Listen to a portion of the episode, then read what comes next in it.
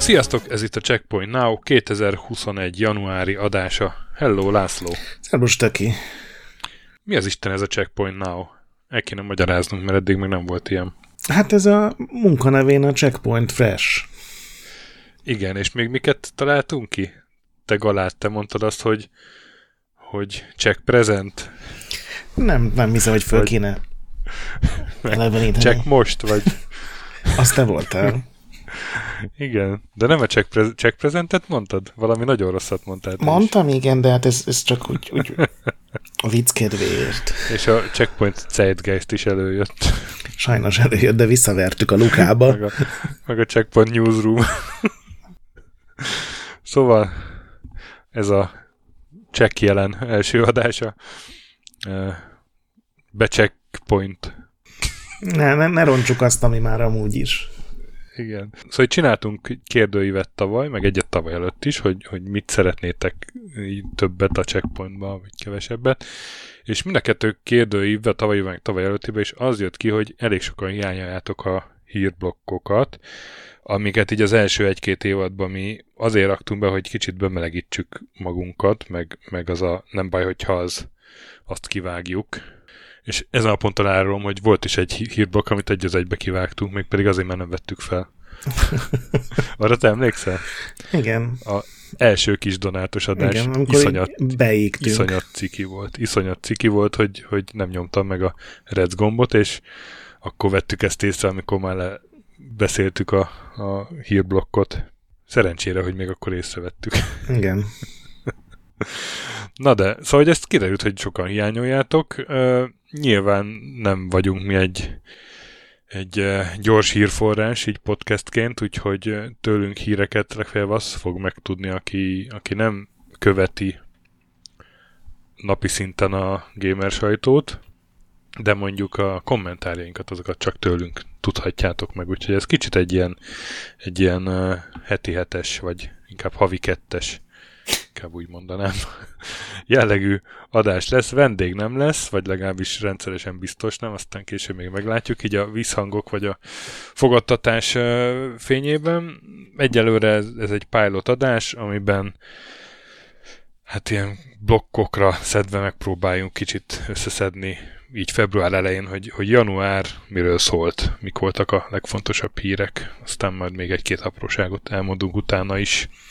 Igen, az a terv, hogy ez havonta jelentkezik, és mindig az előző hónapnak a érdekes, fontos híreivel, hogy hát gyakorlatilag aki ezt szerintem majd követi egy éven keresztül, az nagyjából tisztában lesz, hogy mik történtek, és mik voltak a legfontosabb változások. Igen, azt beszéltük, hogy ennek is lesz egy ilyen bemelegítő blokja, az, hogy megkérdezem tőled, hogy mivel játszottál januárban.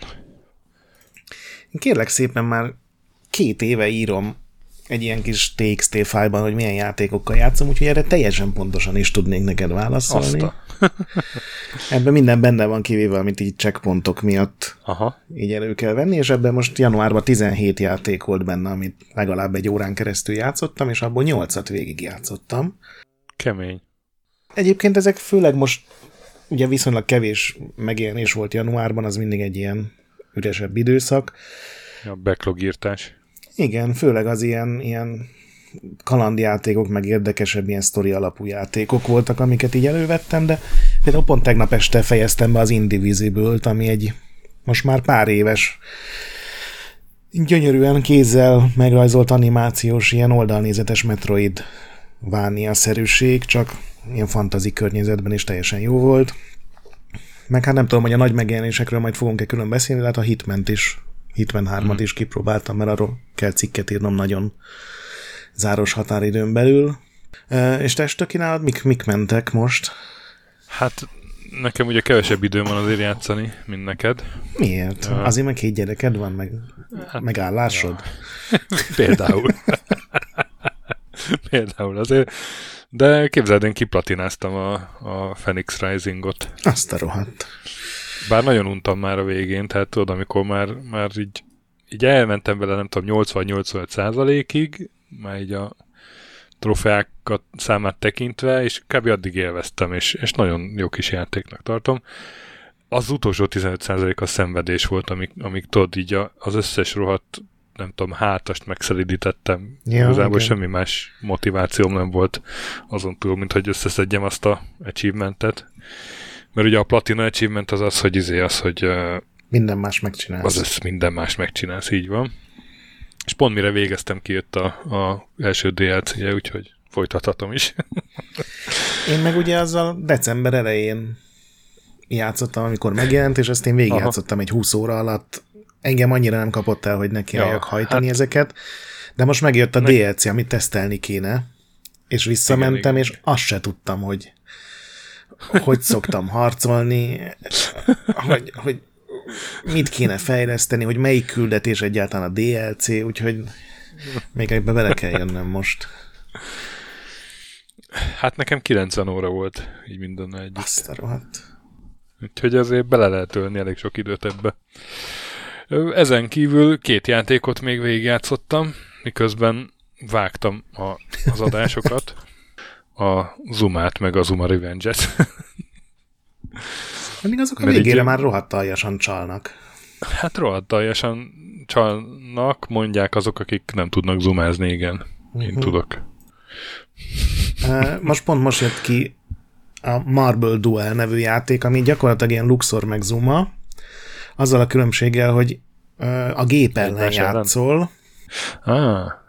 és ugyanúgy tekeregnek kör, körben ezek a kis színes golyók, csak még belevittek, mint a Puzzle Quest-ben egy ilyen pici er pé gé elemet, hogy a, nem tudom, a piros labdákkal tudsz sebezni, a zöld golyókkal gyógyulsz, a kék a spajzsotat, és így tovább, de ez a játék, ez csal, pontosan tudja, hogy a még nem látható területeken milyen színű igen, golyók igen, vannak, igen. És úgy építi föl a kombókat, hogy logikátlanul benyom valahova egy golyót, és aztán utána kiderül, hogy azért, mert az a tizenhetedik kombó lépésben majd tök jó, mm, hogy ott mm. van. És miből vannak a golyók? Marble? Uh-huh. Lépjünk tovább, ez volt a... Lépjünk tovább. Na, fő témánk, mert hogy minden ilyen adásban lesz egy fő téma, ami... feltematizáljuk az előző hónapot, vagy ami a legfontosabb hír volt. Hát itt most több lehetőség lett volna. Beszéltünk arra, hogy még, besz- még, még üssük el a Cyberpunkot, de hát azt már ütöttük eleget. A GameStop balhéról is, arról végül is majd egy picit fogunk beszélni, de igazából amit most évelején tudunk elintézni, és fontos, az a, az a játékpiac mérete, illetve hát... kétezerhúszas hogyan, adatok ugye kijöttek. kétezerhúszas adatok ugye januárban jöttek ki szép sorra, és hogy hát uh, hogyan uh, vagdosták maguknak a tortaszeleteket ebből a nagy tortából a legnagyobb gyártók, illetve melyik piaca, hogy teljesítettek, erről fogunk most beszélni. Kicsit bővebben. Te összeszedtél egy csomó linket erről, én azokat meg is nézegettem, aztán kicsit elvesztem a számokban, de hogy uh, igazából a játék piacnak, videójáték piacnak nem volt olyan rossz éve ez a kétezerhúsz. Nem, hát rohadt jó év láttam. Volt egyenesen. Hát sőt, igen, igen, igen. Így, igen a, majdnem, majdnem, húsz, majdnem húsz százalékot növekedett, ugye? Egy év igen. alatt. És amennyire ugye például a filmeknek rosszat tett, hogy ugye nem lehet moziba járni, és azért uh-huh. a nagy filmeket még mindig a legtöbb kiadó vonakodik kiadni streamingbe, vagy csak Blu-ray-en, mert az még ugye ilyen gagyi. Uh-huh. Addig még az is, aki eddig filmeket nézett, nagyon sokan kénytelenek voltak átmenni szórakozás keresve mondjuk a videójátékok világába, úgyhogy igen, a, a Steamen a is rekordot ind- döntöttek a... Uh-huh. Igen, abszolút. A Game Industry Bizen jöttek ki, jött, jött ki egy részletes elemzés, és az szerint a globális piac száz hetvennégy egész kilenc milliárd dolláros volt. Igen. Ami, mondom, tizenkilenc egész hat, tehát majdnem húsz százalékos növekedés egy év alatt. Ebből a pé cés piac az, az harminchét egész négy milliárd, a mobil piac az nagyon durva, az, az így a felét elviszi nyolcvanhat milliárd dollárra, a konzolos az igen. ötvenegy milliárd. Igen, és az a durva, hogy a mobilos piac nőtt legjobban huszonöt százalékkal az előző évhez igen. képest. Ez szerintem nagy részt főleg ugye Japán és Kína, meg India az, ahol ez, ez szerintem tetten érhető, mert ugye ez nem lehet pontosan tudni, de de hát azért Európában, meg Amerikában a legtöbb mobiljátéknak a népszerűsége azért így lecsengőben van, és nálunk inkább pé cén játszanak, aki multiplayerrel akar, nekem de az... Ázsiában iszonyatosan még mindig növekszik a mobil. Nekem az ilyeneknél mindig kérdés volt, hogy az iPad-et például hova, já- hova számolják. Vagy az ilyen, tudod, az ilyen hibrid eszközöket, ami, ami mobil eszköz, de igazából így tudsz rajta dolgozni is, vagy, vagy tudod ilyen egyszerű hát feladatokra látod, hogy a mobil föl van osztva. Is használni. Itt a mobil föl van osztva tabletre, meg okostelefonra, tehát ebben pont látszik. Ja, tehát akkor ez a, mobil, akkor ez a mobilon belül van. Igen. Még ami érdekes adat szerintem, hogy a szóval, hogy a, a digitális meg a uh-huh. a dobozos eladásoknak az aránya az tizenöt milliárd a dobozos, és száz, majdnem száz hatvan milliárd a digitális bevétel, amiben benne van a digitális játékvásárlás, meg persze rengeteg dé el cé, meg mikrotranszakció, uh-huh. meg, meg prémium valuta. Nagyon durva. Hú, ez tényleg kemény. Mik voltak a legnépszerűbb játékok? Ez mondjuk azért ugye piaconként változik, és itt, itt három nagy piacot szoktak nézni, a Japánt, az amerikait, meg a, a britet, ami ugye nem reprezentálja Európát, de kb. Azt szokták így, így a legfontosabb európai piacnak nézni. Hát mert nagyon sok piac van, ahol nem adnak ki olyan részletes adatokat, tehát most már ez főleg adathiány miatt van, mert szerintem a brit piacnál az össze-európai piac, ugye most vagy é u-s piac mondjuk úgy, mert most már kiléptek az é u-ból, az most már sokkal nagyobb szerintem. Uh-huh. Németország, Franciaország, meg Spanyolország szerintem már önmagában nagyobb, mint a brit piac, és akkor még ott vannak az ilyen kis kerekítési értékek, mint Magyarország, meg a többi kisebb. De hát a, azt szerintem így el lehet mondani, hogy a Call of Duty az í, és az Animal Crossing ez azok a két franchise, vagy ez a igen. két játék, amik dominálták. Igen, ugye igen, az Animal a... Crossing az, az Animal Crossing márciusban jelent meg, és pont ma reggel jött ki a Nintendónak a jelentés, azt már neked nem is raktam be. harmincegy uh-huh. millió darabot adtak el belőle, árcsökkentés, meg leárazások, meg ilyenek nélkül. Úristen! Ami nyolcvan millió Switchre azt jelenti, hogy ilyen negyven százalék fölött van kicsivel a az attach-rate, tehát a Switch tulajdonosok negyven százaléka megvette, ami elképesztően brutális arány, tehát ez ilyen, ilyen ha már tíz százalék fölött van valami, annak már általában tapsolnak. A Nintendónál ezek persze magasabbak, mert főleg ezek, de nagyon durva, és a másik pedig, hogy a, a Call of Duty, és nem is feltétlenül a, ugye a novemberben megjelent Cold War, hanem még a tavalyi, a Modern Warfare, amihez van az ingyenes Warzone, meg az most már külön is elérhető, és a Warzone, a Modern Warfare a tavalyi Call of Duty lett a sorozatnak a legnépszerűbb, legtöbb nagyobb példányban eladott tagja, ami azt jelenti, hogy sikerült megállítaniuk ezt, a, ezt az eladás csökkenést, ami ugye néhány elég szar epizóddal így elindult. Úgyhogy meg aztán hát mindenhol fönn van ugye a Minecraft, a Grand Theft Auto, meg a Mario Kart Deluxe, ez, ez még minden piacon ott ami voltak. Nekem, nekem így érdekes volt, hogy a brit piacon a, a eladási, tehát a példányszám alapján is, meg a bevétel alapján is első a FIFA huszonegy, de a top tízben ott van még a FIFA húsz is, mind a, mind a kettő igen. top listán. Tehát a britek, briteknél iszonyat FIFA mánia lehet, hogyha még a tavalyi igen. is, vagy hát az egy éve korábban neve is fönn van. A japán top listán ott pedig hát legalább hat Switch játékot látok, de lehet, hogy még többet is. Kilenc Switch játék van. Akkor kilenc Switch játék, és öt az, ami Nintendo fejleszt. öt az, ami Nintendo fejlesztés, ugye? Tehát Animal Crossing, a Ring Fit, Pokémon, Mario Kart, meg a Super Smash. Igen, meg a Clubhouse Games is ők adták ki, de az, az egy ilyen pici cég csinálta. Aha. Szóval, hogy, hogy iszonyat éve volt a, iszonyat jó éve volt a Nintendónak Japánban, ezek szerint, és ez egy másik cikk is megerősíti, amit küldtél Nintendo Life-ról. Ami igen, hát a Nintendo-nak úgy általában mindenhol. Igen, de az nem egyre kevésbé volt magát értetődő, mert ott ugye a, pont a mobil játékok elég, elég nagy piacot elhódítottak a, a dé es-től.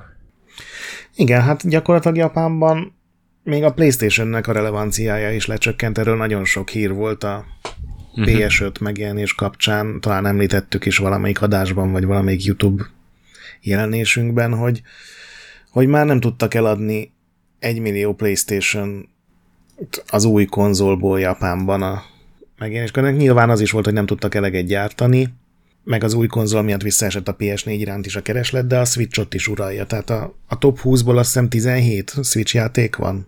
Tehát ilyen gyakorlatilag most az monopólium az nyilván egy hülye kifejezés erre, mert nem erről van szó, de a Nintendo az nagyon uralja a japán piacot, meg most olvastam, hogy a Franciaországban is az játékadások hetven százaléka, a konzolos játékadások hetven százaléka a Switchen volt, tehát a Nintendo az, az a legjobb üzleti évét zárja kétezer-huszonegyben. Ugye mindig március harmincegyedikén jönnek ki ezek a teljes éves adatok valamiért, de hogy a Nintendo már most majdnem háromnegyed évvel a, már most majdnem a, a, az eddigi legjobb pénzügyi évüket produkálta. Nagyon kemény. Ami még érdekes szerintem az a, az a Google keresések, amik teljesen más képet mutatnak, pont vagy legalábbis... Pont mondani. igen, igen, igen. Leg, legtöbbet a Among Us-ra, meg a Fall Guys-ra keresték az emberek. Ugye a két ilyen közösségi kazuár játékra mondhatom ezt. Igen, ugye az egyik az már kazuár. Több éves, de most szedték elő, a másik az vadonatúj, és tényleg ez a vírus elől bezárkózott emberek így tudnak a haverjaikkal kapcsolatban maradni, meg jókat szórakozni, amikor nem lehet elmenni, nem tudom, kajálni, meg moziba, meg, meg bárhova. Akkor ez a két játék, ez, ez, ez így bekerült a, a legnézett, vagy a legkeresettebbek közé. És nem tudom, nézted a YouTube listát, ami meg egy, megint egy teljesen más játékkört mutat. Ahol a, igen, ahol a Minecraft az első. Ez a, a tehát hogy itt van egy darabszám, hogy, hogy darab nézés. Ugye kétszázegy milliárd nézése volt a Minecraftnek. Ez az, hogy a Minecraft témájú videókat összeadta valami algoritmus, gondolom. Igen, igen. És akkor itt a, mondom, ez kétszázegy milliárd, és a második sokkal kevesebb hetvenöt milliárddal a Roblox, harmadik meg a Garena Free Fire, és ezekről, ezek nekem nincsen kis radarom, hogy ezek milyen játékok. Negyedik a Grand Theft Auto, ötödik a Fortnite, azok nyilván megvannak, de...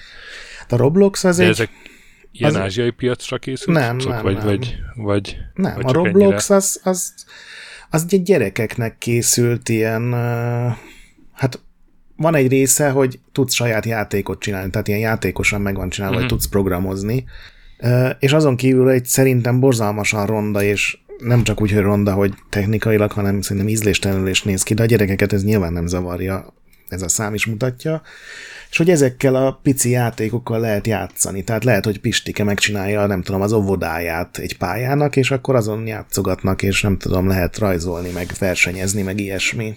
De van benne autóverseny, tehát olyan, mint a, a Still Life, hogyha emlékszel rá, ami egy ilyen építkezős em em o volt, hogy bármit létrehozhattál, és ez ugyanaz csak gyerekeknek, és program, közvetlen programozási lehetőséggel, és van egy virtuális pénz, amiből tudsz venni dolgokat, ruhákat, meg jelmezeket, meg, meg akár ezek ilyen kiegészítőket is.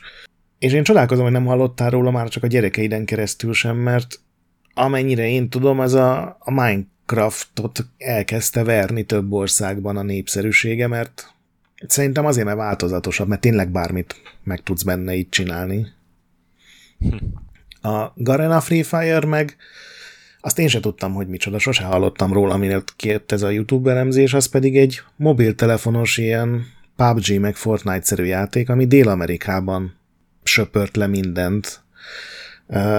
Tehát amit tudod, hogy nálunk most vannak Fortnite-os magazinok, meg füzetek, meg, meg, meg mindent lehet kapni, ami Fortnite-os, állítólag Dél-Amerikában beleértve Brazíliát és meg a spanyol nyelvű területeket is mindenhol ez ömlik.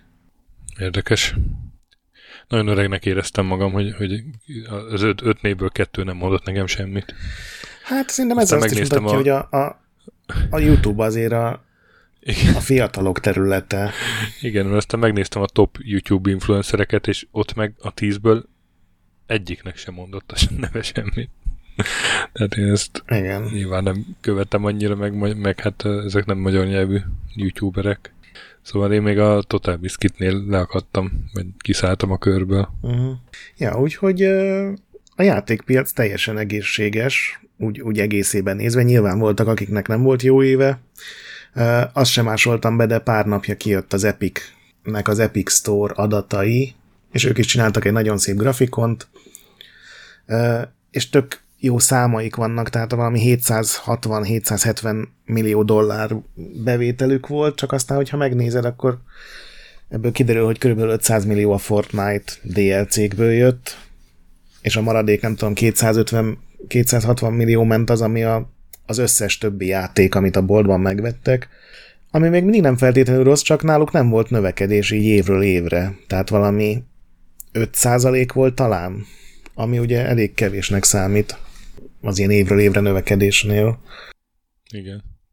A Steam meg nem adott ki uh, ugye dollár összegeket, vagy így számokat. Ott az van, hogy ilyen, ilyen plecsniket adnak. És uh, nem feltétlenül mondják meg, hogy miért Igen. kapják a plecs, hogy miért kap platina plecsnit egy játék, csak lehet tudni, hogy az, azokat fogy, vették a legtöbben, és ugye egy ilyen uh, összesítést adtak ki ők még év végén, hogy top sellers kategória, ugye a leg, legtöbb befolyt bevétel alapján sorolják kategóriába, és akkor itt a platina a legmagasabb, amit tizenkét játékért csak el. És az a durva, hogy ebből négy az, ami kétezerhúszas megjelenésű. A Cyberpunk kétezerhetvenhét, a Among Us, a Fall Guys, sőt, az ugye, a Fall Guys az régebbi. Igen. Meg, a, meg még volt valami, az, az igen, az új Doom, a Doom Eternal. És az összes többi az a Dota kettő, Destiny kettő, Cségó, Grand Theft Auto öt, PlayerUnknown's Battlegrounds, Red Dead Redemption kettő, a Rainbow Six Siege, meg a Monster Hunter World. Nyilván itt, a, itt gondolom a befolyt bevétel, ott a, a bizék is számítanak a játékban vásárolt cuccok. Feltételezem. Igen, igen. Úgyhogy, úgyhogy a Steam és top listában nagyon sok régi címet lehet látni, és egyébként meg a, van egy ilyen kategória, hogy a Most Played, a legtöbbet mivel játszottak, és ott is ilyen egészen hasonló nevek vannak. Ami így legtöbb helyen fel, legtöbb helyen előkerült, az a Cyberpunk, meg a gé té á öt, ami a legtöbb kategóriába bekerült. Igen, hát az a durva, hogy a gé té á öt az kétezertizenháromban jött ki, azt hiszem. Igen, de a pé cés az csak tizenötben. Hát de akkor, de is, akkor is egy öt éves játék. És igen. Évről évre több bevétel termel, és több játékos van. És ugye bannolják a csalókat, akik utána azonnal vesznek egy új példányt a játékból. Hát ez pörgeti a... Igen, hát meg ugye két-három-négy hetente mindig van egy nagy update még mindig a játékhoz, ami ugye teljesen hiányzik a Red Dead Redemption kettőből, valószínűleg az azért nem is indult be ennyire. De nagyon durva, hogy a, a, a gé té á az, az kétezerhúszban sikeresebb volt, mint mondjuk három évvel ezelőtt. Aha. És olyat, ö, olyat tudunk mondani, hogy, hogy melyik a legnagyobb piac? Tehát mondjuk az amerikai, vagy a japán, vagy a kínai? Tehát egy országra lebontva nem láttál ilyen összesítést? Csak most ugye egy olyan kijött, hogy a, a brit, brit uh, piacon negyvenhárom millió játékot adtak el, de fogalmam sincs, hogy ehhez képest hol van mondjuk az amerikai. Hát, hogy ez hát mennyire sok. Az amerikaira talán volt nyilván szám. Sok... Aha.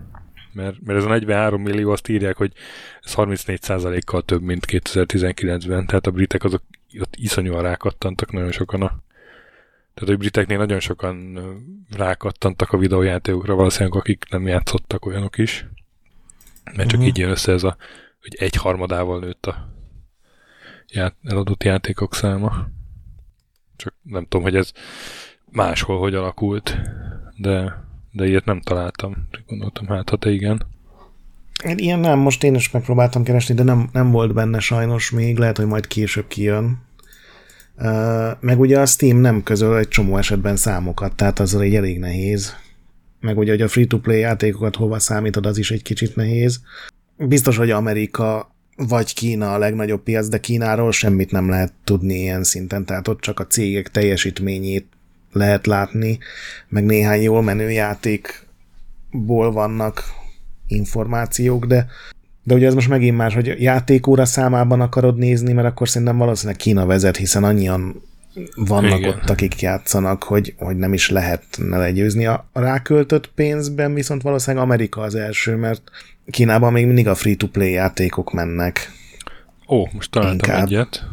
az egyik linketből tovább kattintva egy em pé dé jelentés, hogy ötvenhat egész kilenc milliárd dolláros volt az amerikai piac tavaly. Tehát még ötvenhét milliárd dollár.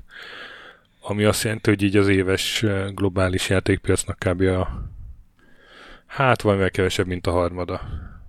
Ugye száz hetvenöt uh-huh. Ezt képest ez a ötvenhat. Vagy ötvenhét. Igen, de például abban a, a nagy globális felmérésben sincsenek kínai számok, meg indiai számok. Mert ugye azok olyan piacok, amik Kínában jelentés. Nem adják ki a számokat, Indiában pedig, amennyire tudom, még nincs is ilyen összefoglaló testület, aki ezeket gyűjteni, de rengetegen játszanak, és főleg mobilon, ugye hát azért láttuk, hogy a, a teljes kétezer-húszas játékbevételeknek a fele mobil eszközökről folyt be, és nyilván Afrika is növekszik, csak ott még nem tartott feltétlenül, hogy, hogy tényleg nagyon sok pénzt tudjanak az emberek költeni dé el cé-kre, de már Afrikában is több százmillió játékos van, és ez bármikor megugorhat uh-huh. egy nullával, tehát egy nagyságrenddel. Úgyhogy szerintem ezt így nem lehet tudni, ebből tippelni lehet, de hát nekünk aztán nincs annyi rálátásunk szerintem, hogy pontosan tudjunk tippelni, de Kína meg Amerika biztos, hogy ott vannak az élen. No, hát úgyhogy nagyon jó éve volt üzletileg a videójátékoknak tavaly. Nagyon kíváncsi vagyok, hogy idén ezt tudják-e tartani. Nyilván attól is függ, hogy ezek a korlátozások meg a átoltottság az, az hova jut. Így az év közepére, mondjuk nem is feltétlenül év végére. De engem nem lepne, ha egy, egy pici visszaesés lenne ezután, a óriási fellendülés után. Igen, egyébként nagyon sok dologtól függ, például most gondoljál bele egy ilyen teljesen különálló dolog, ha megtartják az olimpiát, akkor egy hónapig igen. a föld lakosságának egy jelentős része azt fogja nézni, és nem játszik, és oké, okay, hogy augusztus nem a legnagyobb játékeladási hónap, de azért az akkor is egy nagyon fontos kiesés lenne, meg ahogy mondod, hogyha esetleg beindul, vagy visszaáll valamennyire az élet nyártól, vagy ősztől, akkor rengeteg ember az inkább a közvetlenül találkozik a haverjaival, és mondjuk nem tudom, társasjátékoznak, vagy szerepjátékoznak, vagy elmennek iszogatni, vagy csak kiülnek a nem tudom, Margit mm. szigetre, hogy mm. együtt legyenek, és nem kell a nem tudom, Fall Guys-szal játszani ennek érdekében. Hát ez volt a, a hónap témája szerintünk, de azért voltak még fontos videójátékos hírek, amiket így érdemesnek tartott, tartanánk megemlíteni. Hát szerintem röviden azért foglaljuk össze ezt a GameStop-os érdekes uh, ügyet. Aminek igazából semmi köze nincs a játékokhoz, csak... Semmi köze nincs a játékhoz, de az, azért csak röviden, meg tényleg akit bővebben érdekel, a magyar sajtóban is voltak erről részletesebb cikkek, a Telexen például Flachner Balázs kollégámtól. Ugye annyi a lényeg, hogy a GameStop egy, egy eléggé uh, lefelé szálló ágban levő vállalkozás, ugye fizikai videójátékokkal foglalkozik, meg ugye használt játékoknak ez volt a az ilyen uh, nagy felvevő per elosztó helye, és hát ahogy a digitális uh, csatornákon egyre jobban mennek a játékok, úgy nyilván piacot veszít ez a GameStop, egy óriási bolthálózatot kell, kellene fenntartani, ugye egyre több bezár ebből, és így a jósló adásban fel is vetettük, hogy ez még, még meddig fog létezni, ez a cég. Aztán uh, egyszer csak elkezdett szárnyalni a, a részvényárfolyama.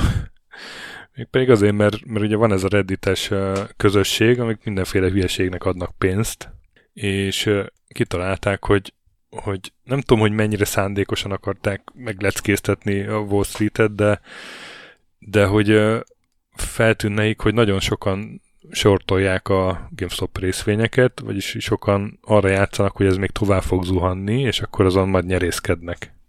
Én, én egyszer tőzsdéztem, mert, mert olyan munkát kaptam, hogy egy tőzsdeblogot kellett pár hónapig vezetnem, és akkor adtak hozzá pénzt, amit így eljátszhattam idézőjelben, aztán amikor így ezt így csináltam, akkor rájöttem, hogy az idézőjeleket tulajdonképpen nyugodtan el lehet hagyni, ez egy, egy ilyen, ilyen világnagy rulettasztal az én szememben a tőzsde, és nyilván vannak, akik értenek hozzá, vagy sokan úgy is csinálnak, mint értenek hozzá, itt, itt, itt sokkal többet számít, hogy van-e valami információd, hogy merre fog menni a, a részvény, és akkor az meg már ilyen... Hát vagy van-e, van-e eszközöd, már, hogy manipuláld? Meg van eszköd manipuláld, és, és az meg már igen a, a benfentes kereskedésnek a, a területére visz minket, de hogy igen, ott én is csináltam ilyet, hogy láttam, hogy valami elkezd zuhanni, és akkor vannak ilyen trendindikátorok, hogy, hogy vajon az még tartani fog az zuhanás? Igen. Na hát akkor, mit tudom én, berak, vettem X részvényt, és még csak nem is fizikai részvény, az ilyen tőkeátétes kereskedés volt, ami tényleg konkrétan az, hogy fogadsz arra, hogy az árfolyam lefele fog menni, vagy fölfele. Tehát fizikailag nem is, vagy, tehát nem is kerül birtokodba részvény, igen, hanem az árfolyam esésre fogadsz.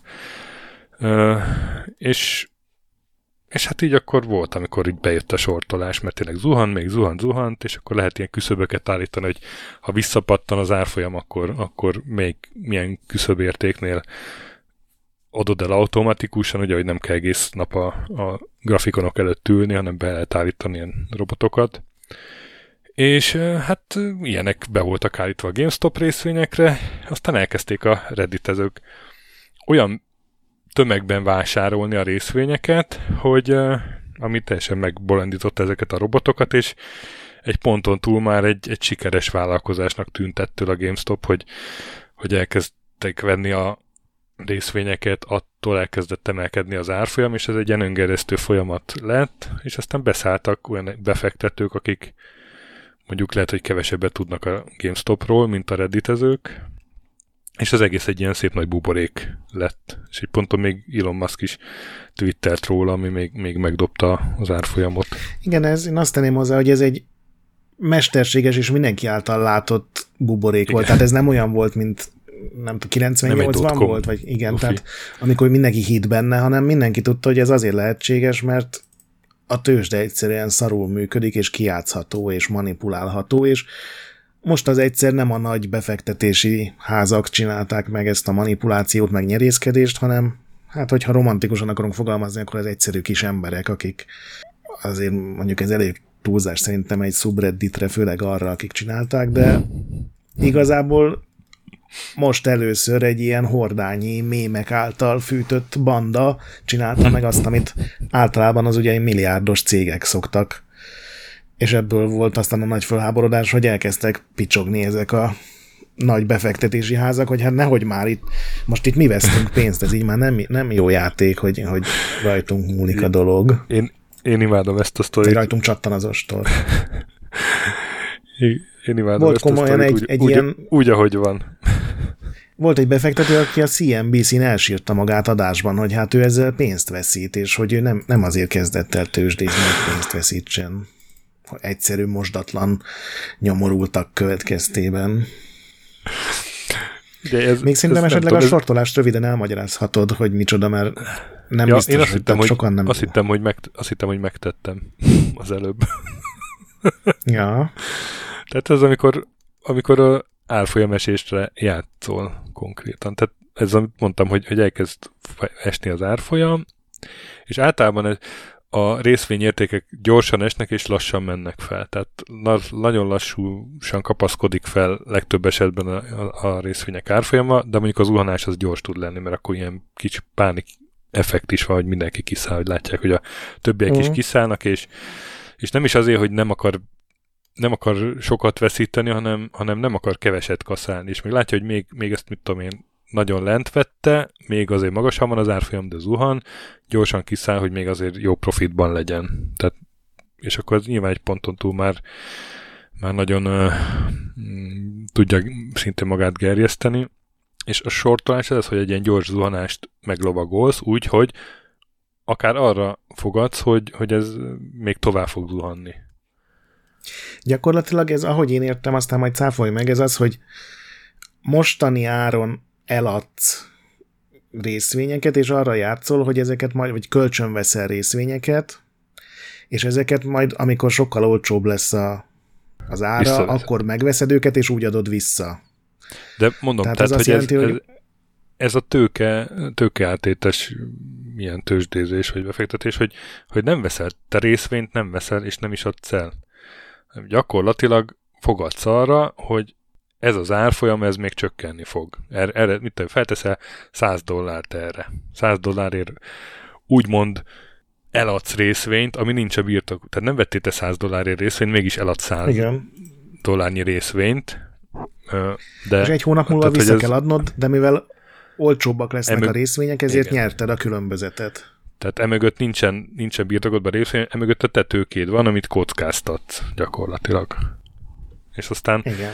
És ha, ugye mindenki arra játszott, hogy olcsó lesz lemegy, a... Igen, igen, igen, igen. Ha tényleg lemegy az árfolyam, akkor meg, meg megveszed, visszaveszed azokat a, a részvényeket, úgymond, a nem létező részvényeket, amiket eladtál, és akkor így... Tudom, hogy igen, neki, neki ilyen furcsa logikája van, mint amikor a rendőrnek elmagyarázzák, hogy már bocsánat, nem feltétlenül rendőrnek, de rendőrrel ismertem ezt a viccet, hogy hogy, hogy, hogy van az, hogy, hogy nyolcból tíz meg kettő az, az nulla, és akkor hát figyelj, hogy nyolc ember utazik a buszon, következő megállónál leszáll tíz, aztán következő megállónál kettőnek föl kell szállni, hogy senki ne legyen a buszon. Igen, nagyjából. Szó, szóval kb. Ez, hogy, hogy eladsz X részvényt, ami nincs a birtokodban, és akkor így mínusz X részvénybe kerülsz, és azokat te visszaveszed, de mondom, itt, itt nem a részvény igazából ez, hanem a tőkédet kockáztatod. Igen, de gyakorlatilag ugye azért szívták meg a nagy befektetési házak, mert mindegyiknek január, nem tudom, azt hiszem huszonötödikén, tehát nagyon sok ilyen több milliárd dollárnyi részvényt kellett úgymond visszaadniuk, amit már ők korábban eladtak. Uh-huh. És hogyha lefelé megy az részvényárfolyam, akkor az tök jó, mert csak megveszi a hulladék részvényt, és visszaadja úgymond a piacnak, de mivel fölverték az árat, ezért iszonyatosan Pontosan. sok pénzt kellett arra költeni, hogy, hogy egyáltalán tudjanak valamit visszaadni, amit még tovább verte föl a részvényárakat, mert ugye egyre kevesebb volt.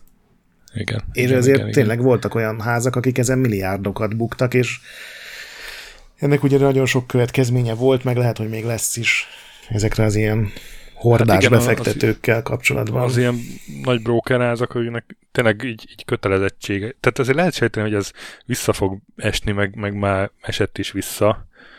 És mondjuk aki, akinek, akit nem kötnek szerződések, meg, meg, meg üzleti terv, meg ilyesmi, meg, meg nem a más pénzével veri a csalánt, ugye, mint a brókerházak egy, egy azért általában, az megteheti azt, hogy akkor és még nem is kell neki az a pénz, az megteheti azt, hogy akkor vár, akkor addig vár, amíg, amíg ez uh, visszamegy normális szintre, amíg ez a Reddit hatás elmúlik. Csak ez, ez lehet, hogy azért nem fog túl gyorsan megtörténni. Hát csak pont azért kezdték meg, pont azért csinálták most, mert észrevette ennek a subredditnek az egyik adminja, hogy uh, január, nem tudom mondom, huszonvalahányadikára ilyen igen, több igen. milliárd értékű short pozíció jár le. Tehát amikor igen, nekik igen, vissza igen. kell adni X részvényt, igen, igen, bármi igen, van. Igen, igen, igen. Igen, igen, csak uh, az ilyen izé, kis magán... Tehát, tehát, hogy pont ezeknél a, a, a redditelő szín kategóriájú ilyen kipróbálom magam a tőzsdén, tudod, vannak ilyen, ilyen appok, Igen, igen. Azoknál, azoknál nem feltétlenül vannak ilyen kötelességek. Tehát, hogy van száz dollárért vettél te valamit, azt akkor persze, nem muszáj persze, neked persze. Azt, azt januárban eladni, hanem bármikor eladhatod, amikor úgy gondolod. Persze, ha be, alaki, beállítasz ilyen automatikus küszöböt, és azt eléri, akkor, akkor magától eladódik. De hát itt, itt nyilván egy nagy brókerházaknál ott azért szerződések vannak, mondom meg üzleti tervek, és ott nem olyan könnyű ezeket csak úgy módosítani, meg hát azzal meg pláne nem számoltak egy pillanatig se, hogy egy csapat redditező megszivatja őket nagyon keményen. De ne- nekem ez egy, ez egy punk sztori, és nagyon, nagyon tetszik. Nem tudom, te hogy vagy vele. Igen, ez igazi cyberpunkabb, mint a Cyberpunk kétezer-hetvenhét. Igen, és... igen, igen, igen, imádom. És egyébként közben a GameSpot egy Egy, egy negatív profittal rendelkező, veszteséges üzleteit bezáró cég mind a mai napig, csak most hirtelen pár napig, pár hétig a leg, legfor, legtöbbet forgatott részvény lett a piacon, és a tőzsdei értéke is ilyen sok százszorosára nőtt. Annyit fölment a részvényárfolyam, aztán igen. ez nyilván, amikor elmúlik ez a hatás, akkor ez vissza fog esni, és ugyanúgy csődbe mehetnek még idén ettől. Attól függ, hogy mit kezdenek ezzel a helyzettel. Nagyon volatilis volt ez a, ez a terminus. Ha már megtanultam, hadd mondjam. Szerintem. Itt a GameStopról.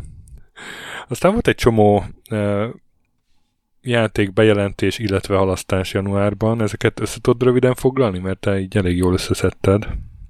Igen, hát amikor ugye fölvettük a kétezer-huszonegyes jósló év, jósló adásunkat, akkor... Másnap kijött a hír, amit meg is osztottam mindenkivel, hogy a, hogy a Harry Potter Hogwarts Legacy-t azonnal kétezer-huszonkettőre halasztották. Egy héttel később kijött, hogy az Uncharted filmet is kétezer-huszonkettőre halasztották. Meg még volt néhány olyan játék, amit akkor talán nem említettünk, ez a Path of Exile kettő, meg a Gyűrűk urából ez a Gollamos epizód. És nem tudom, emlékszel, a PlayStation ötnek az első nagy játékbemutatóján volt egy kapkomos játék, ami egy ilyen sci-fi, más bolygókon mászkálós ilyen akciójátéknak tűnt. Ez a Pragmata volt, azt kétezer-huszonháromra halasztották rögtön.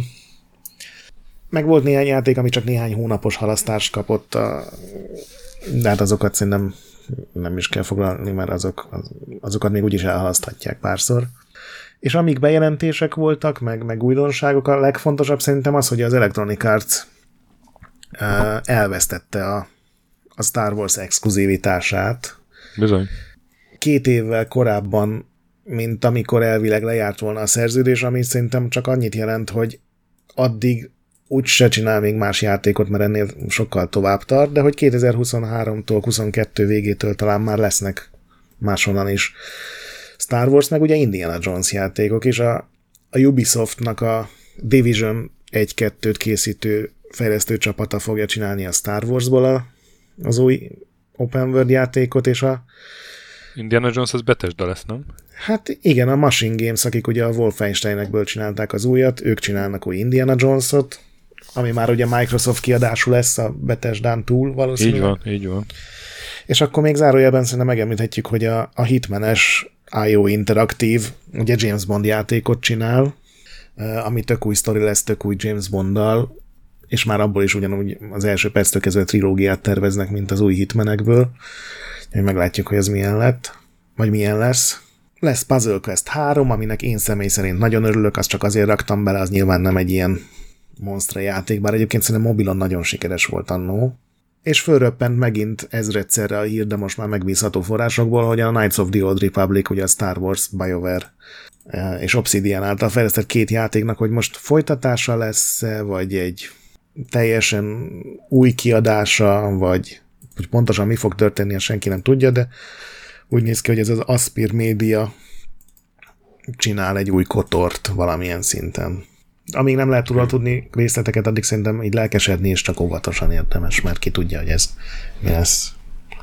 Mi volt még? Még volt ugye egy nagy Resident Evil show, a Resident Evil nyolc a Village kapcsán, ahonnan kiderült, hogy ugye jön minden platformra a játék, de ami miatt talán páran csalódtak, hogy nem lesz next gen verzió, hanem PlayStation négy meg Xbox One konzolverziók lesznek, és ezek nyilván a kompatibilisek lesznek az új gépekkel is, de hogy nem azokra készül elsősorban, vagy nem lesz külön tartalom hozzá, nem, nem támogatja majd az új hardvereket, meg az új képességeket feltétlenül, és lesz rá egy ultra gagyinak tűnő ingyenes multiplayer csomag is, ami szerintem a idei év eddigi leggázabb trélerével sikerült megünnepelni, azt majd mindenképpen rakd oda a show notes-ba.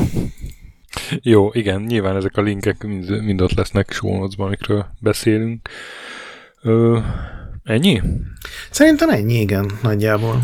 Jó, akkor én, én folytatom a filmes hírekkel, mert ez is volt, ugye három jelentősebb, az egyiket már mondtad, hogy a halasztják a Uncharted filmet kétezer-huszonkettőre, viszont a másik, hogy a Borderlands film, azt Magyarországon forgatják idén, és az Eli Roth rendezi, ugye ezt korábban már kiderült, aki, aki hát ilyen, ilyen indie horror film rendezőként került a köztudatba, a Kabiláz, Motel, Motel kettő, szerintem ezek nem voltak különösebben jó filmek, de színészként is láthattuk a a Becstelen Brigantikban, ő volt a, a Bear Jew-tól, uh-huh. aki aki baseballütővel szétveri a német tiszt fejét, meg a, a Bosszúvágyat ő csinálta, az a, a régi császban az a filmnek a kétezer-tizennyolcas remake-je Bruce Willis-szel, az se volt túl erős. Hát nem tudom, kíváncsi vagyok, hogy a Borderlandsben őt mit fog csinálni. Ha így szabad kezet kap, akkor az egy nagyon véres film lesz, ez biztos. Hát ugye a forgatókönyvet, a Csernobil sorozatot író Craig Mazin írja, és állítólag a két Blanchett is játszani fog benne, ami nekem így teljesen megdöbbentően hangzik. Hát kíváncsi vagyok rá, de remélem erről lesz, lesznek infók, főleg, hogy így nálunk forgatják valami jó kis szivárgások, illetve hát ami, ami fontos ilyen filmes, illetve sorozatos hír ez a, a Last of Us sorozatnak. Tehát, hogyha már a Csernobyl szóba került, hogy a Craig Mazin a, ö, írja és, és producálja a, a Last of Us sorozatot is, de hogy onnan kikerült a Johan Renck rendező, aki a Csernobilnak a, a rendezője volt. Nem tudom, mi megvan-e neked, hogy ő, ő neki korábban milyen karrierje volt. Nem. És emlékszel a Stakabúra? Úristen. Here we go.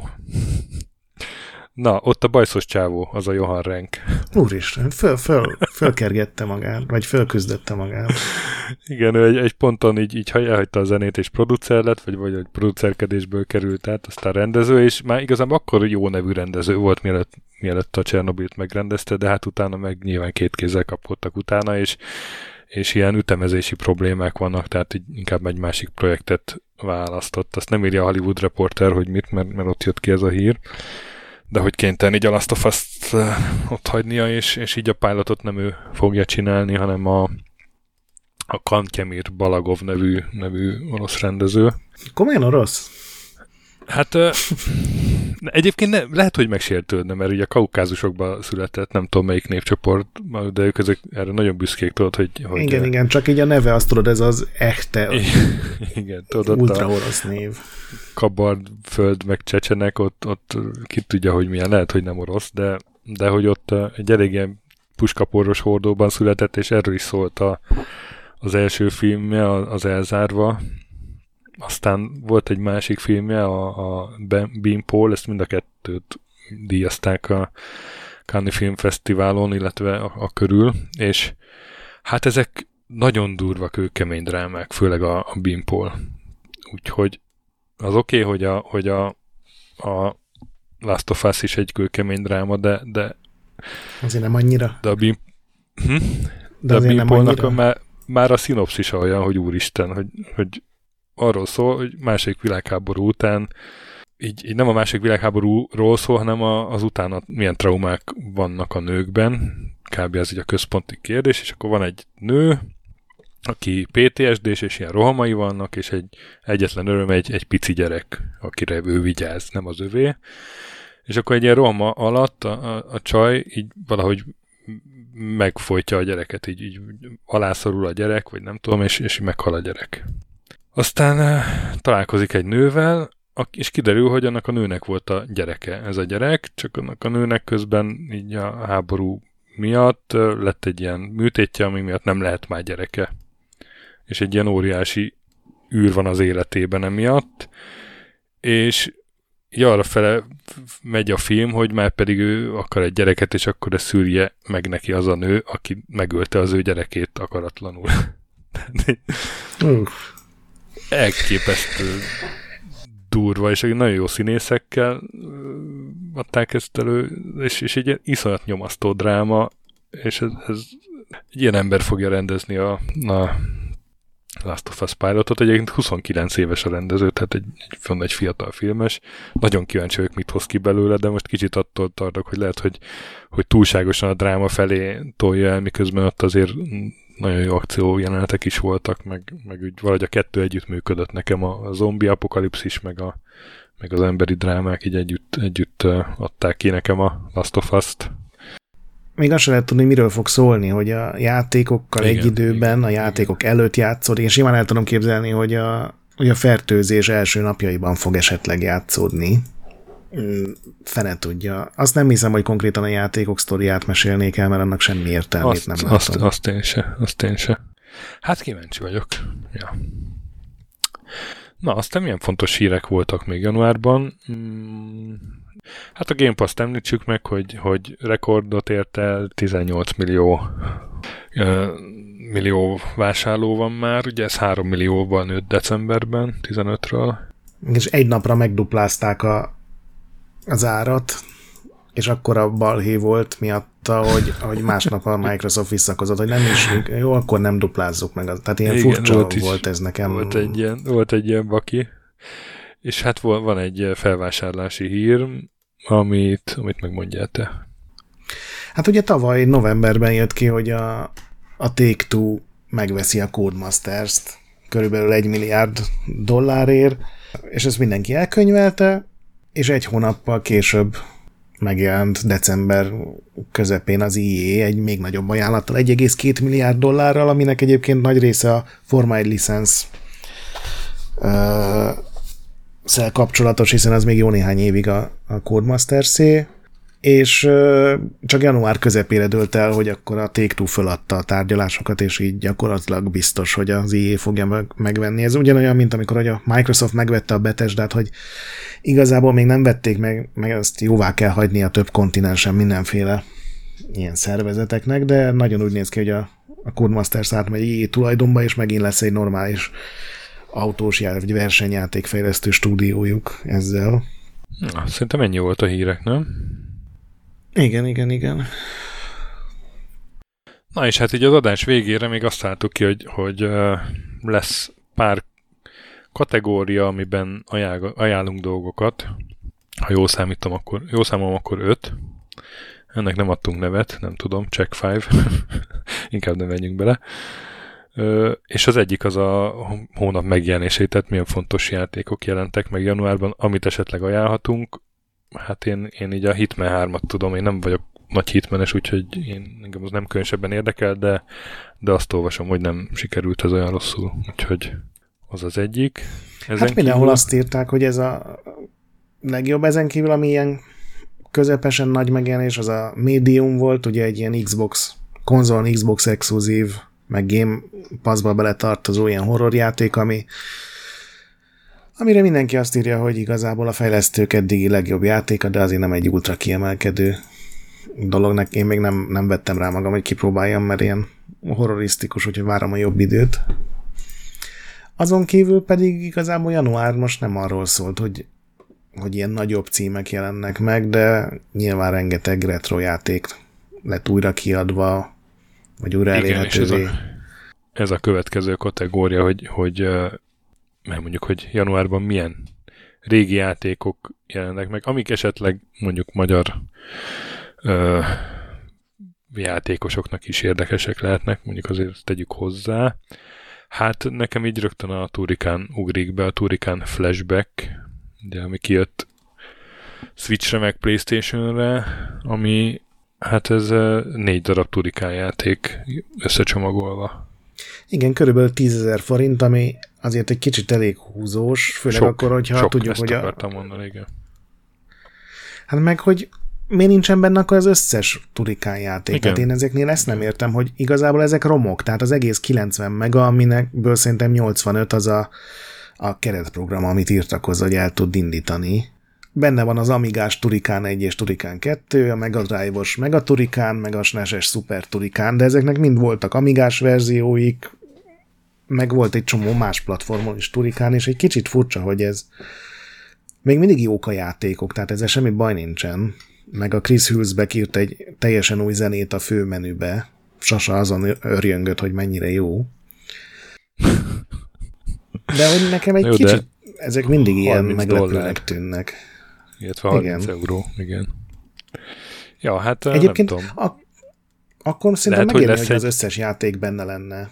Akkor igen, de lehet, hogy lesz egy Turrican Flashback kettő valamikor. Hát nem hiszem, mert a legismertebb címeket lőtték mert el a, most. Igen, azok, azok meg most benne van. Na mindegy. Hát minden esetre ezzel, ezzel tudták le a Turrican szezont. Ezen kívül, ami nekem így ismerősebb volt, ez a Scott Pilgrim játék, ami kijött most konzolokra, a Complete Edition mármint. Igen, hát én az úgy jó, kompli... jól elszórakoztam különben annak idején. Nem tudom, ez mikor jelent meg, tíz éve pont talán? tíz éve. tizenegy. Ja. kétezer-tízben az a filmmel az... együtt. Ja, ja, akinek kimaradt, az, az most bepótolhatja. Más nem nagyon volt egyébként, ezek voltak a legfontosabb ilyen retro megjelenések, illetve ami nem retro, csak retroszerű, az a Cyber Shadow című, az is megjelent minden konzolra, meg pé cére is, a Shovel Knight-os Yacht Games a kiadója, ami azért egy elég jó jel, de nem ők fejlesztették, és ez egy felvállaltan egy, egy N E S stílusú, a N E S-es Ninja Gaiden-ek stílusában utazó ultra nehéz akciójáték, ilyen pixeles, a grafika egy picit jobb, mint a N E S-es időkben, picit több szín van egyszerre a képernyőn, meg nagyon jól animáltak a karakterek, de bődületesen nehéz. Hát pont úgy, mint nem tudom, nyolcvanhétben, amikor megjelent a Ninja Gaiden az első. Szerencsére ez is Game Passon van, úgyhogy ki tudom próbálni, nem kell érte fizetni külön ilyen szempontból. De ez tényleg csak annak ajánl... A Scott Pilgrim az egy tök barátságos játék, ez viszont az ultra kőkemény kategória. No, aztán a következő a hónap retro játéka, amit csak úgy ajánlunk. Ezt én találtam ki, hogy legyen ilyen.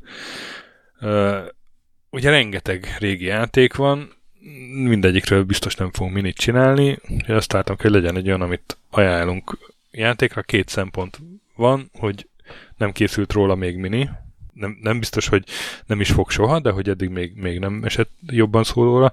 A másik pedig, hogy, hogy ma is játszható, jó játszható, tehát nem olyan, ami rosszul öregedett. Én, én ajánlom a Costume Quest-et akkor. Én nemrég a gyerekekkel végigjátszottam a alapjátékot, a kiegészítőt is, meg a második részt is. Az alapjáték az kétezer-tíz október, úgyhogy az, az már retro. Uh-huh. Ez a Double Fine-nak egy játéka, ami egy animátor talált ki, oda ment az ötletével a Tim Schaferhez, a Tim Schafernek tetszett, és akkor megcsinálták. Arra szól, hogy gyerekek Halloweenkor beöltözve mennek cukorkát gyűjteni, ugye Amerikában, így a, a kertvárosban, és uh, aztán rájönnek, hogy mindenféle lények lopkodják a cukor, cukorkákat, ilyen goblinok, de szerencsére olyan jelmezük van, hogy az át tud alakulni olyan lényé, vagy gépezetté, ami, amit a jelmez ábrázol. Tehát a robotnak öltözött gyerek, az robottá alakul, a vámpírnak öltözött gyerek vámpírá, és így tovább, és mindegyiknek van, vannak különleges támadó képességei, és gyakorlatilag egy ilyen nagyon egyszerű jé er pé gét szerű ilyen kis szerepjátékocska ez. Ugye nem teljes áron árulták, úgy emlékszem, amikor új volt, akkor se. Rettenetesen cuki, és gyerekekkel is lehet játszani. Nem váltja meg a világot, de, de nálunk így, így eléggé, már mondom, végigpörgött az összes része, és pont a második rész az már nem, nem tűnik annyira jónak, akkor már jövőben mennek, meg időutazás is van. Az, az, az túlságosan megkeverték ez az egyszerű recepthez, meg a Halloween-kodáshoz talán. Igen, igen, igen. De az alapjáték meg a kiegészítője is tök jó. A kiegészítőben elmennek a goblinoknak, vagy hát a szörnyeknek a földjére. Úgyhogy én ezt ajánlom. Tíz év után is. Jó, hát akkor a Might and Magic hetet fogom ajánlani. Egy én a négyes, ötös résszel, amiket ugye össze lehetett másolni egyetlen hatalmas játékká, amiről én annól nem tudtam, mert hát nyilván a Varez verzióra ez nem volt ráírva. Én azzal ismerkedtem meg a sorozattal. Ott volt egy jó nagy kihagyás, mert a Heroes sorozat ugye beindult, és inkább azzal foglalkoztak. És aztán a hatos rész kijött talán kilencvenhét nyarán, kilencvennyolc nyarán. És az engem teljesen el, elbájolt. Egy hatalmas, nyílt világon lehetett ugye menni. Nagyon jó fejlődési rendszer volt, tök jó fajok voltak benne, úgyhogy nekem az egész nyaramat az elvitte, és a hetedik rész nagyjából ugyanazzal a motorral, nagyon kis javításokkal, de egy igazán hasonló játék volt, de volt benne egy dolog, ami, ami nekem hatalmas plusz jelentette. Emlékszel az Arkomécs című ilyen kártyás kocsmában játszható minijátékra? Hogyne, igen, igen, igen, igen. Később az megjelent uh, külön játékként én is, de nekem sokkal jobban tetszett, mint a Gwent, vagy a, a Final Fantasy-nek az ilyen kártyás játékai, úgyhogy a Might and Magic hetet is szerettem, még végig is játszottam, úgy emlékszem, de az Archmage-el valami megszámálhatatlan órát töltöttem el, inkább az... A... Gwent beverte? Szerintem igen. Úgyhogy ez egy remek dolog volt. Mindenkinek tudom ajánlani, aki szereti az ilyen egyszerűbb, nem gyűjtögetős kártyajátékot, hogy keressen rá, és valami módon biztos még ma is el lehet indítani azt a külön verziót. Ö, aztán még azt láttuk, hogy mindig elmondjuk, hogy mik lesznek a, mik, mik voltak a hónap évfordulói, Kerek évfordulók. Kerek évfordulók, így van. Ugye olyan régi már a játékipar, hogy, hogy azért minden hónapban találni néhányat. Még januárra is, amikor pedig hagyományosan nem nagyon jöttek ki játékok, ugye így rögtön a karácsonyi szezon után. De két fontos játék azért itt is akad, legalábbis én, én számomra kettő. A, az egyik a Mass Effect kettő, ami tíz éve jelent meg, kétezer-tizenegy. január tizenhetedikén, és szerintem a legjobb Mass Effect volt. A másik pedig a Duke Nukem három dé, ami huszonöt éve jelent meg, ezerkilencszázkilencvenhat. január huszonkilencedikén. Az pedig hát a, egy számomra nagyon kedves ef pé es, amiről már így többször azért szót ejtettem ilyen-olyan adásokban. Úgyhogy boldog születésnapot ezeknek. Nem tudom, te találtál még valamit? Uh, nyilván a Mass Effect-et én is mondtam volna, de egy héttel utána jelent meg a Dead Space kettő is, ami oh, azt jelenti, hogy a, az é á-nek nagyon jó hónapja volt ez a kétezer-tizenegy. január. Azt nem tudom, hogy a sorozat legjobb része, de én nagyon élveztem azt a részt is. Úgyhogy igen, ugye itt csak az ilyen ötös, tízes kerek évfordulókkal foglalkozunk, nyilván sokkal több játék jelent meg januárban. Uh, februárban brutálisan durva címek jönnek, annyit tudok spoilerek nélkül mondani. Na hát ezt majd akkor a következő uh, Checkpoint Now-ban. És zárásul pedig egy hónap triviája, ami random játékról egy random info, amiről azt gondoljuk, hogy esetleg nem tudja a másik, de a hallgatók közül pedig valószínűleg sokan nem tudják. Nem tudom, milyenen gondolkodtál. Nem, mert nekem ezek így nem jöttek le, hogy ezt ma fogjuk így azonnal ja. csinálni, de, de mondjad te a tiédet, hogy és akkor megtudom, hogy pontosan mire gondolsz. Jó. Én, én ennek hoztam a Sid Meier Civilization, amiről ugye kívülről elő, elő, hátul oldalról, kívülről, belülről ismerjük, de nem tudom, hogy, hogy a Gandhiról és a atombombákról te tudsz-e bármit érdekeset. Én tudok, átgördül a nem tudom, Ó, hogy hívják, számláló. Azt hittem, azt hittem, hogy ezzel meglepnek. Igen. Tehát, hogy de mondjad el, mert egy csomóan nem tudják. Igen, igen, hogy a Sid Meier Civilization-ben ugye van egy ilyen, egy ilyen agresszió mérő, ami többek között arra van kihatása, hogy mennyire intenzíven fenyegetőzik a, az ellenfél, illetve hogy, hogy milyen vehemenciával hajlandó bevetni például atomfegyvereket, és amikor felfedezed a demokráciát a játékban, akkor ez a játék, játékosoknak kettővel csökken, mármint a, az ellenfeleknek is a á i által irányított ellenfeleknek is kettővel csökken. Viszont az indiai, indiaiaknál Gandhi az egy nagyon békés vezető, neki alapban egy. És ha egyből elveszünk kettőt, akkor mínusz egyet kapunk, ami a játék kódjában úgy jelentkezett, hogy ez, ez átgördült, ahogy mondod, és, és kétszázötvenötként értelmezte a játék az agresszióját Gandhinak. Úgyhogy ahogy a játékos felfedezte a demokráciát, azt vette észre, hogy jön Gandhi, és iszonyatosan elkezd atomfegyverekkel fenyegetőzni. És aztán ez egy olyan mém lett, hogy a Civilization ötben még ezt valahogy be is építették, hogy, hogy jobban tudnak atomot építeni az indiaiak, vagy valami ilyesmilyen játékmenetbeli kis apróság utalt arra, hogy hát igen, tudunk, tudunk erről, hogy egy ilyen bug volt a Civilization-ben. Uh... Most ugye ez elég hirtelen ért, a februáriban majd kitálok valami jobbat. De most az jutott eszembe, találtam itt a, egy képet a Vinyomon, amin a, a Virtua Fighter-t azt remélhetőleg sokan ismerik, a Szegának a ilyen népszerű verekedős játéka, az első ilyen poligonos grafikájú verekedős játék, ami annó elképesztően brutálisan nézett ki. És ez ugye egy ilyen hagyományos, háromgombos irányítással rendelkezik, de ennek az első verziójában száz huszonnyolc gombot használt, mert azt találták ki, hogy az egész játéktermi felület az tele lesz gombokkal, és mintha egy érintőképernyő lenne, így simítgatni kell rajta, meg, meg hogyha egy ilyen kunkort húzol, akkor az lesz a, a horogütés, hogyha így egyenesen végig siklik rajta a teljes kezed, akkor az egy ilyen egyenes ütés lesz, és valahogy azt tervezték, hogy minden Uh, minden egyes mozdulatot, minden kombót majd ilyen simogatással lehet megcsinálni, és ez végül azért nem jött össze, mert a Sega azt mondta, hogy nincs az az Isten, hogy ők százhúsz gombot rárakjanak, mert ugye a gombok az mindegyik pénzbe kerül, meg elromolhat, és azt javítani kell, vagy cserélni kell, és uh, ez le lett tiltva, és végül ezért lett egy ilyen nyomorult, sima három gombos dolog a Virtua Fighter. De kemény, ezt nem is tudtam. Akkor ez volt a Checkpointnál kétezer-huszonegy januári adása, így február elején.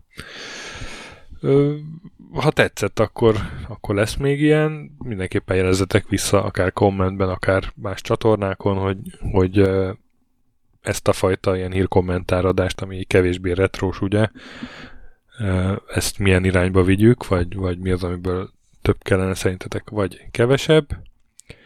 Aztán, aztán akkor arra afelé irányítjuk. Még a, a, annyit elmondok, hogy a zene itt a végén, ugye mi szoktunk, szoktunk adások végére zenét rakni, kivéve a, kivéve a miniknek, az itt a hónap remixe lesz. Tehát, hogy mindig az elmúlt egy hónapnak a, a Remix hatvannégyen, illetve o cé Remixen található remixeiből fogok egyet választani, és az is mindig ilyen frissebb zene lesz.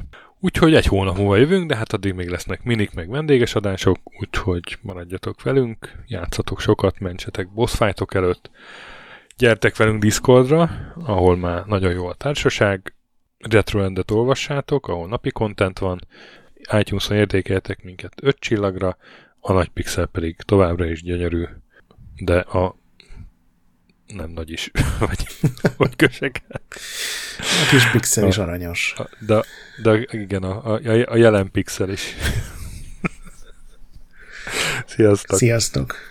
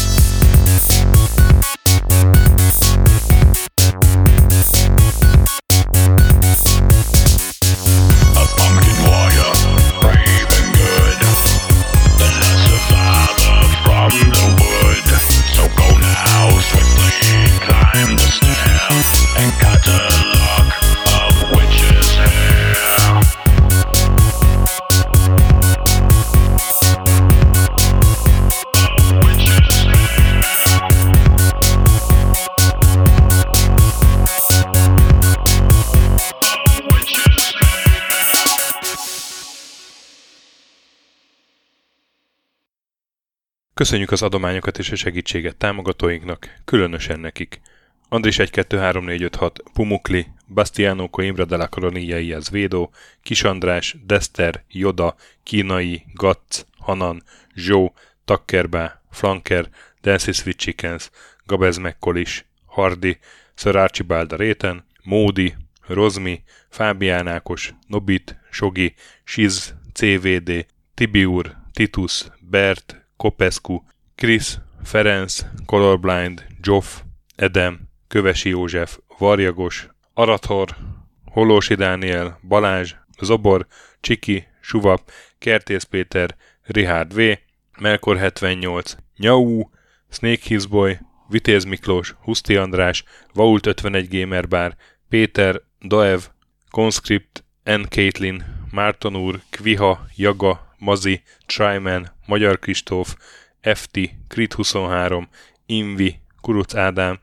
Jedi, Harvester Marc, Igor, Kongfan, Pixelever, Körmendi Zsolt, Oprüke, Estring, Szaszamester, Nagyhajú Kopasz, Inzertkön Egyesült a videójátékos kultúráért, Maz, miszter Corley, Nagy Gyula, Gergely B, Sakali, Sorel, Naturlecsó, Devencs, Kaktusz, Tom, Jed, Apai Márton, Balcó, Alagi úr, Judgebred, László, Kurunci Gábor, Opat, Jani bácsi, Daproszki Ádám, Gévas, Zabolik, Kákris, Alternisztom, Logan, Hédi, Tomiszt, Att, Gyuri, Kevin Hun, Zobug, Balog Tamás, Enlászló, Capslock User, Gombos Márk, Valisz, Tomek G, Hekkés Lángos, Szati, Rudimester, Sancho Musax, Elektronikus Bárány, Nand, Valand, Jancsa Burgerpápa, Jani, Arzenik, Deadlock, Csédani, Time Devourer, Hídnyugatra Podcast, Lavkó Maruni,